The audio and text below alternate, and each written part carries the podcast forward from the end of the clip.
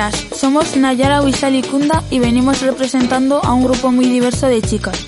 En total somos 7 chicas de entre 14 y 19 años, que residimos en Vitoria-Gasteiz y estudiamos en el IES Francisco de Vitoria. Nos apasiona el mundo de la cultura, desde la lectura hasta la danza, pasando por la interpretación y la moda. Además de esto, tenemos muchísimas otras cosas que nos unen. La entrevista que realizaremos a continuación es un trabajo que hemos organizado y ha sido propuesto por Go Gasteiz Cultura y el Programa Municipal de Educación de Calle del Pilar. Seguimos con la idea de entrevistar a mujeres del ámbito de la cultura y tras varios encuentros decidimos que la invitada de hoy encajaba con nuestras motivaciones. Damos paso a la sección Zurea Go. Hoy contamos con la colaboración de una mujer muy especial, madrileña de nacimiento pero a la vez de corazón y alma. Esta diseñadora ha aparecido en prestigiosos editoriales de moda, como son Vogue o Cosmopolitan, y además a lo largo de su amplia carrera profesional ha obtenido múltiples reconocimientos y galardones. El equipo se guía por el diseño de autor, las colecciones limitadas y ediciones numeradas que son producidas bajo demanda. Esto sin duda muestra una gran apuesta por proyectos de moda sostenible. Ella es María Clè. Arratsaldeon, María. Hola, buenas tardes. Hoy queremos dar comienzo a esta entrevista con una canción del grupo Band of Horse, uno de los favoritos de María. Disfrutemos de esta pieza de funeral.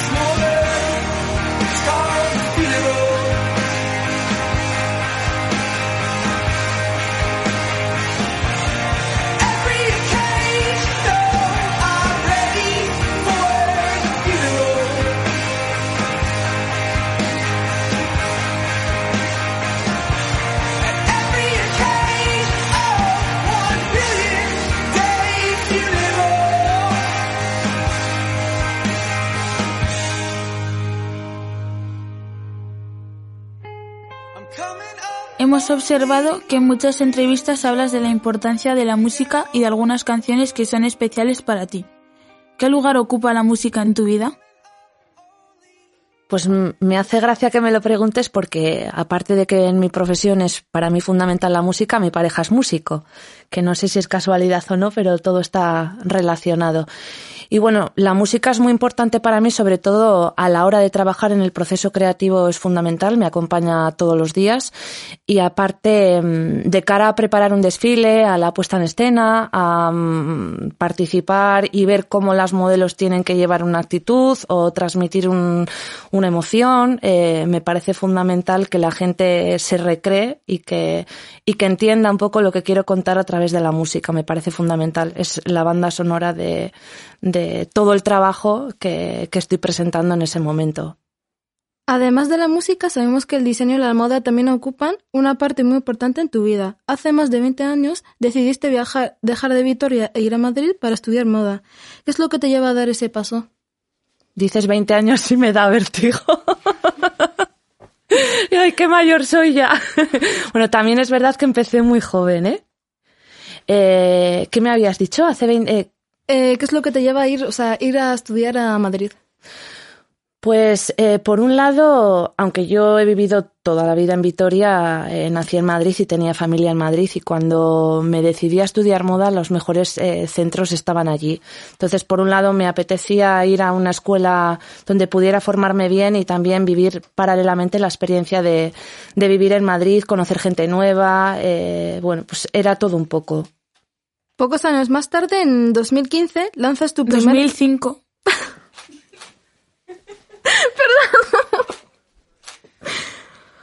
Perdón.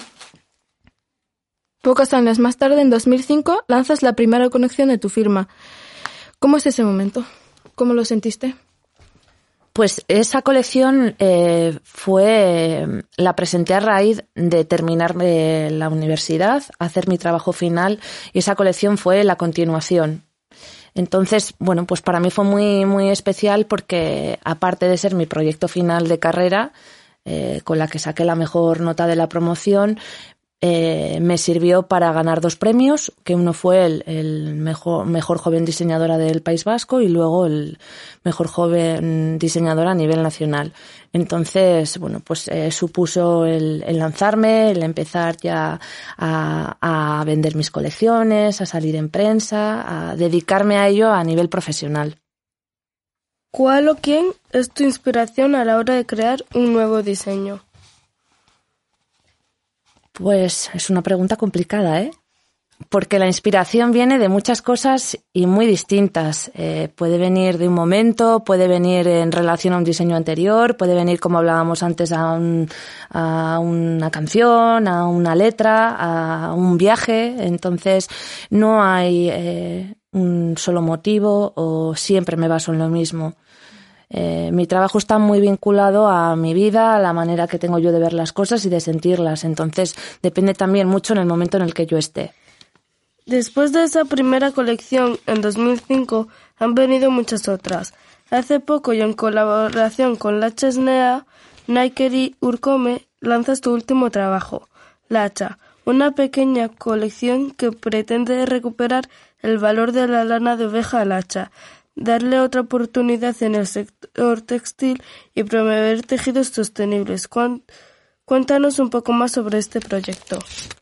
Bueno, este proyecto es muy complicado porque empezó hace algo más de 4 años. Yo en ese momento estaba viviendo en Madrid, tenía ganas de volver a Vitoria y sobre todo poder llevar aquí, gestionar aquí un proyecto que uniese moda y sostenibilidad. Entonces estuve investigando sobre qué proyectos podía llevar a cabo y uno, bueno, el que me vino a la mente y en el que más, más me llamó la atención fue el problema que tenemos anualmente con la lana de oveja Latxa y el residuo que supone. O sea, solamente en el País Vasco acumulamos, para que os hagáis una idea, 700 toneladas al año, que es una auténtica barbaridad. Todos los años hay que esquilar a la oveja, no se está haciendo nada con la lana y la vamos acumulando y prácticamente no se hace nada con ella. Hace años se exportaba a Rusia o a China para hacer alfombras. Incluso antes que esto, En su momento fue una lana muy apreciada, se llamaba lana colchonera porque se les regalaba a las parejas cuando se casaban para que se hicieran su colchón. Pero cayó en desuso pues por el uso de nuevas fibras, más fáciles de manejar, más baratas. Entonces, pues bueno, me pareció un tema fascinante para empezar a trabajar con él y reunir a un grupo de gente, como bien has mencionado, a Latxa Sarea, a Urcome, a Neiker, y entre todos nosotros solicitamos una ayuda a un fondo europeo tramitado por el gobierno vasco para poder empezar a investigar, ver qué podíamos hacer con la lana, y mi idea básicamente era poder desarrollar un tejido. Algo que no ha sido nada fácil por el estado de la lana, la complejidad de la fibra y bueno, pues ha sido toda una aventura. A través de este proyecto has dado visibilidad a un producto autóctono como es la lana de la oveja latxa. ¿Qué relación tienes con el mundo rural? Pues el mundo rural es un mundo que me llama la atención desde, yo creo que de toda la vida, pero en realidad tampoco he tenido un vínculo con él hasta hace 5 o 6 años demasiado estrecho. Sí que es verdad que cuando empecé a investigar sobre la latxa me entraron ganas, y cada vez tengo más, de vivir en un entorno rural, porque me parece que, bueno, pues como soy, invita a ello, y me encanta la naturaleza, me encantan los animales y me encanta respirar un aire limpio. Entonces, me visualizo de aquí a un tiempo viviendo en un pueblito, en una casa de piedra y pudiendo ejercer mi profesión desde ahí, aunque luego me tenga que mover, tenga que viajar a Madrid y a diferentes sitios más grandes para poder mostrar mi trabajo, pero sí que nos encantaría poder viajar, o sea, vivir en el campo, cerca de Vitoria. Tras ganar en 2015 el premio de la Mercedes-Benz Fashion Talent, regresas 7 años después al mismo escenario para presentar este trabajo y demostrar que otra moda es posible. ¿Cómo ha sido esa acogida? Pues ha sido muy, muy buena. Además, cuando gané el premio de Mercedes, fui a desfilar a Ámsterdam, que fue una experiencia maravillosa. Luego estuve preparando una colección que creo que salió el año siguiente, cuando gané el concurso de Ecoembes, donde estuve presentando una colección hecha con tejidos reciclados, y al poco tiempo decidí parar porque no sentía ya el interés por hacer ropa, por el simple hecho de tener que hacerla y presentar una colección cada cierto tiempo.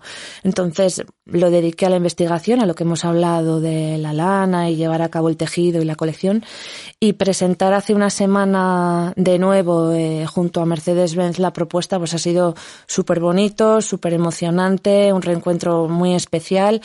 Y me ha hecho especial ilusión llevar algo tan de aquí, tan nuestro, a una pasarela nacional, a un entorno donde todo esto se desconoce y hablar un poquito de ello, ¿no? Y que la gente también tome conciencia de que un proyecto así se puede llevar a cabo en cualquier otro sitio. Si le pones muchas ganas y empeño, sale. Vemos que a lo largo de tu carrera profesional has obtenido múltiples reconocimientos. ¿Qué han supuesto esos reconocimientos para ti y cómo lo has gestionado?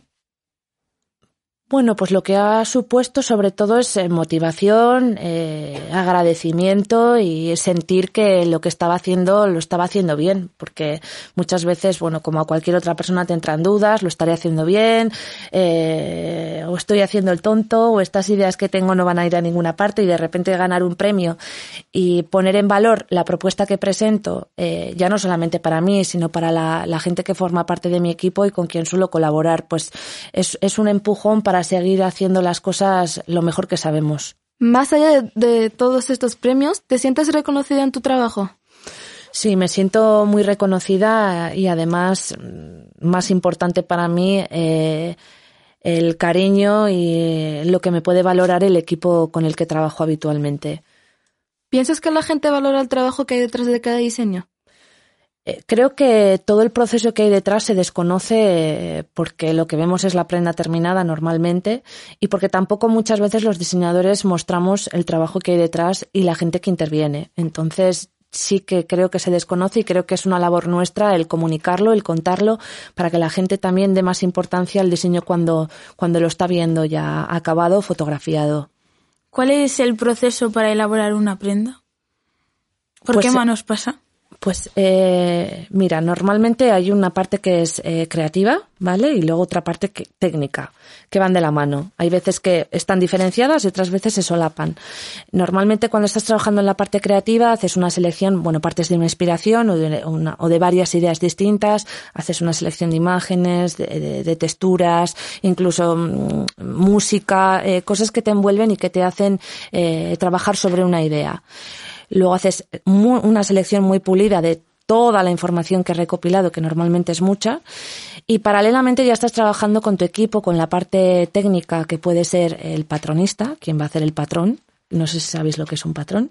Bueno, pues un patrón es, para que os hagáis una idea, cualquier prenda que lleváis puesta ahora mismo, la descoséis por completo, ¿vale? Y entonces la podéis estirar sobre una mesa y verlo en plano. Pues es el proceso inverso. Es la persona que crea en papel, ¿vale?, la prenda que os vais a poner, pero que antes tiene que estar hecha en tejido para comprobar si funciona, ¿vale? Esa es la parte técnica que trabaja paralelamente con la parte creativa. Un patrón no sale a la primera, es muy complejo, es complicado, y yo he trabajado además patrones muy difíciles. Entonces necesitas una persona muy cualificada y muy preparada para que pueda entender tu diseño, saberlo trasladar al papel, del papel al tejido, y luego hay otra persona que lo confecciona. Entonces ya veis que vamos ampliando la cadena. Y luego es muy importante la parte visual, de saber hacer una buena foto, encontrar el contexto, encontrar también el equipo de maquilladores, modelo, etcétera. Entonces, pues bueno, pues es un proceso de 4 o 5 personas normalmente.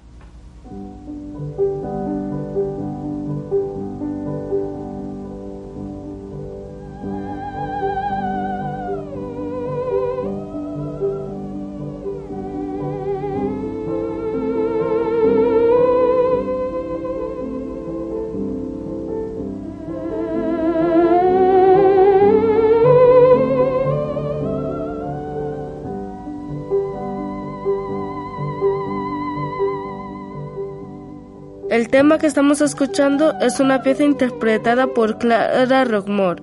¿Qué te viene a la cabeza al escuchar esta canción? Pues me vienen a la cabeza recuerdos muy bonitos de un libro que, bueno, lo hice en colaboración con una amiga, y ella redactó los textos y yo hice las ilustraciones del libro. Y la verdad es que quedó algo muy especial y bueno, el único libro que he hecho hasta ahora, y espero que no el último. ¿Lo habéis visto? Sí, el libro. Sí. Hemos visto que también te mueves por el mundo de la ilustración. ¿De dónde te viene esta afición? Pues el dibujo me encanta desde que era pequeñita. De hecho, yo creo que llegué a la moda por el dibujo. Me encantaba diseñar prendas, hacer figurines, vamos, me encantaba y me encanta, ¿eh? Y de hecho en las primeras colecciones todos los estampados que introduje eran dibujos míos. Es algo que hace tiempo que no hago porque con el proyecto de Latxa es algo, bueno, que se quedó un poco a un lado, pero me encanta y de hecho me relaja y me encanta volcarme en la ilustración cuando tengo que hacer alguna postal o alguna etiqueta. La gente que me conoce me identifica mucho con eso. Aprovechando que hace poco ha sido 8 de marzo, hablemos también de referentes femeninos. En una entrevista hemos leído que son muchas las mujeres que te inspiran tanto en tu vida personal como profesional. Y nosotras no podemos estar más de acuerdo en eso. Las niñas y chicas jóvenes necesitamos más referentes femeninos. ¿Tú te consideras referencia e inspiración para las más pequeñas? Pues no me lo considero, no sé si puedo llegar a serlo. Más bien pienso en las que lo son para mí. Ojalá que yo pueda en algún momento serlo para alguien, ¿no? Pero yo sí que me rodeo de mujeres diariamente y para mí son admirables. Y no tienen por qué ser ni reconocidas públicamente ni... de hecho suelen ser anónimas y para mí son mi inspiración y un gran ejemplo. Ojalá que con el tiempo yo me convierta en alguien importante o que dé impulso a alguien para convertir sus sueños en realidad o para darle un empujón. Ojalá. ¿Quién ha sido tu referencia? ¿Como mujer? Sí. Pues tengo muchas. ¿Alguna? La que más. Pues mira, la primera que me viene a la cabeza, bueno, aparte de mujeres de mi familia, por supuesto, pero a nivel profesional, que ya es una relación que toca íntimamente lo personal, para mí una referencia fundamental que no la vais a conocer es Isabel Sánchez. Isabel Sánchez fue, cuando yo estaba estudiando moda, mi profesora de patronaje en segundo curso y hoy en día, aparte de haber vuelto a ser mi profesora de patronaje y modelaje, colabora conmigo, hace prendas de mis colecciones, aprendo de ella diariamente y es inspiradora, es súper interesante escucharla hablar y además es una mujer muy discreta, muy trabajadora. Bueno, pues para mí un ejemplo diario, sin tener que irme a nadie famoso. A lo largo de tu carrera profesional has tenido la oportunidad de conocer de cerca diferentes pasarelas. ¿Cómo crees que influyen los cánones de belleza que se promueven desde las mismas en las personas más jóvenes y especialmente en las chicas? Me parece que es un tema delicado y que hay que darle la importancia justa. Además es un tema que lo he hablado muchas veces a nivel público y a nivel privado y sí que creo que estamos ahora mismo en un momento de cambio, y yo creo que vosotras lo podéis ver. Las marcas ahora mismo defienden cánones muy distintos, multirraciales, de género. O sea, yo creo que ahora mismo se está abriendo todo mucho, está cambiando, menos mal, también tengo que decir. Y sí que he desfilado en años donde se hablaba de la extrema delgadez y de incluso estaban hablando de los índices de masa corporal y viéndolo de cerca sí que me ha podido llamar la atención en algunos casos, pues lo que comentaba la gente desde fuera, ¿no? La delgadez de las modelos y tal, pero también hay que entender que luego los tacones hacen estragos y que ellas son altísimas y hay veces que las he mirado como si fuesen extraterrestres. Pero entendemos que no es lo habitual y yo creo que ahora estamos en un momento de apoyar la belleza desde mucho más natural, mucho más abierta, mucho más diversa y yo creo que las jóvenes lo que se tienen que es querer mirarse a sí mismas, mirar a sus amigas y no fijarse tanto en las publicidades que nos venden ciertas marcas porque no aportan nada positivo. ¿Crees que en las pasarelas de hoy en día hay inclusión? Es decir, personas de diferentes tamaños, racializadas, por ejemplo, pues diferentes tipos de personas. Sí. Sí que creo que lo hay en las pasarelas, pero sí que lo defienden muchas marcas. Y otras marcas yo creo que están por cambiar y por hacer el cambio. Pero sobre todo en la moda independiente, que es donde yo me muevo, precisamente lo que se está buscando y lo que se potencia es lo que tú dices. Cuando estuviste en tu primera pasadera, ¿qué fue lo que te llamó la atención? Pues... sobre todo me llamó la atención, claro, la primera pasarela no es como lo puedes vivir ahora, ¿no? En ese momento sientes mucha inseguridad, todo te viene grande, lo ves como magnificado, ¿no? Como más de lo que es en realidad. Con el tiempo lo normalizas, pero sí que el primer desfile yo creo que te supera un poco.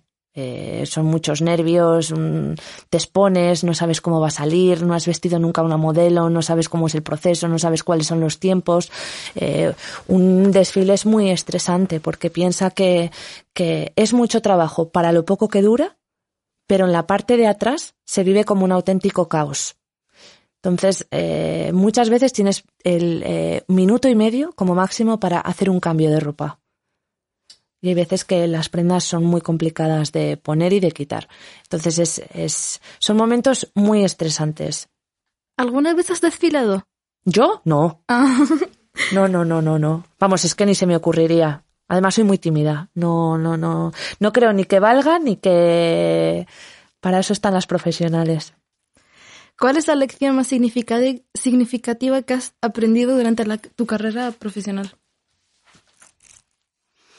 Pues he aprendido varias.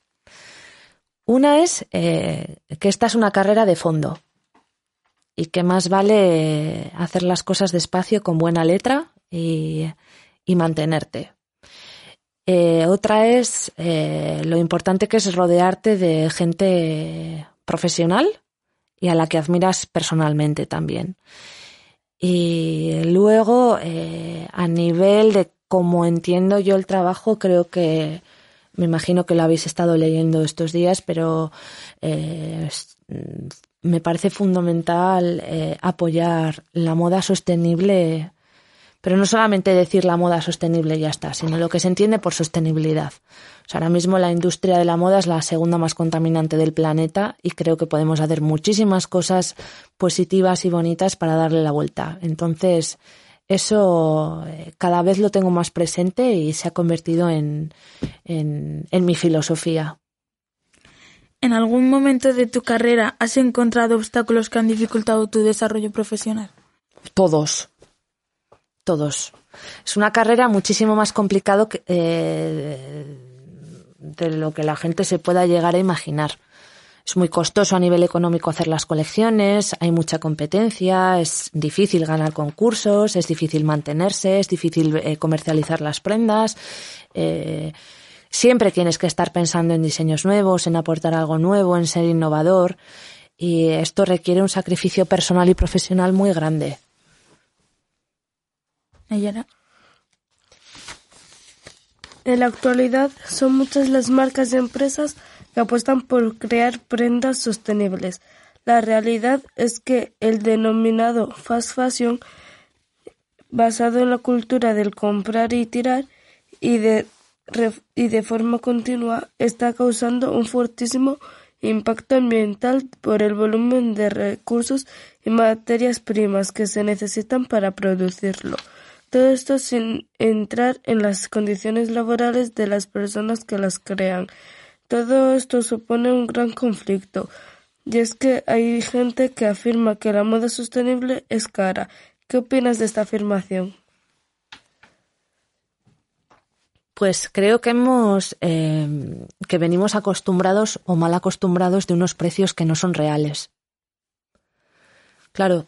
Ahora entendemos que un abrigo que tenga un precio más elevado de lo que podemos encontrar en Zara es caro. Pero yo la pregunta me la plantearía al revés. ¿Es normal que una camiseta cueste 5 euros? ¿No? Entonces, para que valga 5 euros, ¿qué precio se paga porque cueste 5 euros? ¿Cuánto cobra la persona que recoge el algodón, que lo cultiva, que tiene que hacer el tejido, que tiene que confeccionar la camiseta, que tiene que transportarla? Evidentemente no se están cumpliendo ni se están teniendo en cuenta ni valores humanos, ni se están respetando prácticamente nada, ¿no? Entonces, más que pensar que evidentemente la moda sostenible puede ser más cara, igual es que en el fast fashion la ropa es demasiado barata. ¿Existen alternativas a la moda low cost o fast fashion accesibles para toda la población o los precios de estas prendas están por encima de las posibilidades de las personas de a pie? Es que es un tema complicado, porque sí que es verdad que hacer moda sostenible incrementa el coste de la prenda. Eso es inevitable, porque cuando ya quieres pagar por un tejido un precio razonable, quieres pagar a la persona que está trabajando en el tejido o confeccionando la prenda un precio razonable, ya quieres producir aquí y no irte a China o a Bangladesh o a Marruecos a pagar muchísimo menos de lo que se debería de pagar, pues evidentemente los costes suben. ¿Qué pasa? Que estamos acostumbrados a tener muchos pantalones, muchas camisetas, a tirar mucha ropa porque es de mala calidad. Entonces, si tuviésemos menos ropa, la cuidásemos más, la tratásemos con más cariño y fuésemos capaces de entender que menos es más y que no necesitamos tanto, pues igual seríamos capaces de pagar un poquito más. ¿Qué te llevó a empezar el nuevo proyecto Latxa? Eso ya lo he dicho, ¿no? Sí.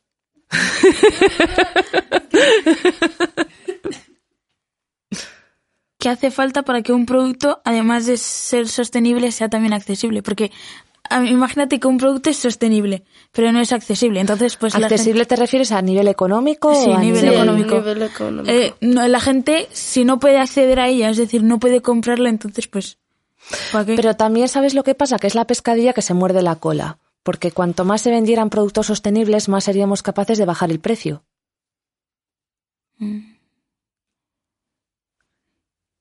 Si pudieses volver atrás, volverías a tomar las decisiones que te han hecho llegar hasta aquí. Es decir, ¿volverías a elegir el diseño como profesión? Pues hay veces que lo he dudado. En momentos complicados lo he dudado, pero yo creo que a grandes rasgos sí que volvería a hacer lo mismo. Sí. ¿Y si, sí. ¿Y si no hubieras elegido el diseño, qué habrías elegido? Bellas Artes. De hecho, en su momento estuve a la par, ¿eh? Estuve entre Bellas Artes, Leyoa, diseño de moda Madrid y al final hice de diseño de moda. Creo que como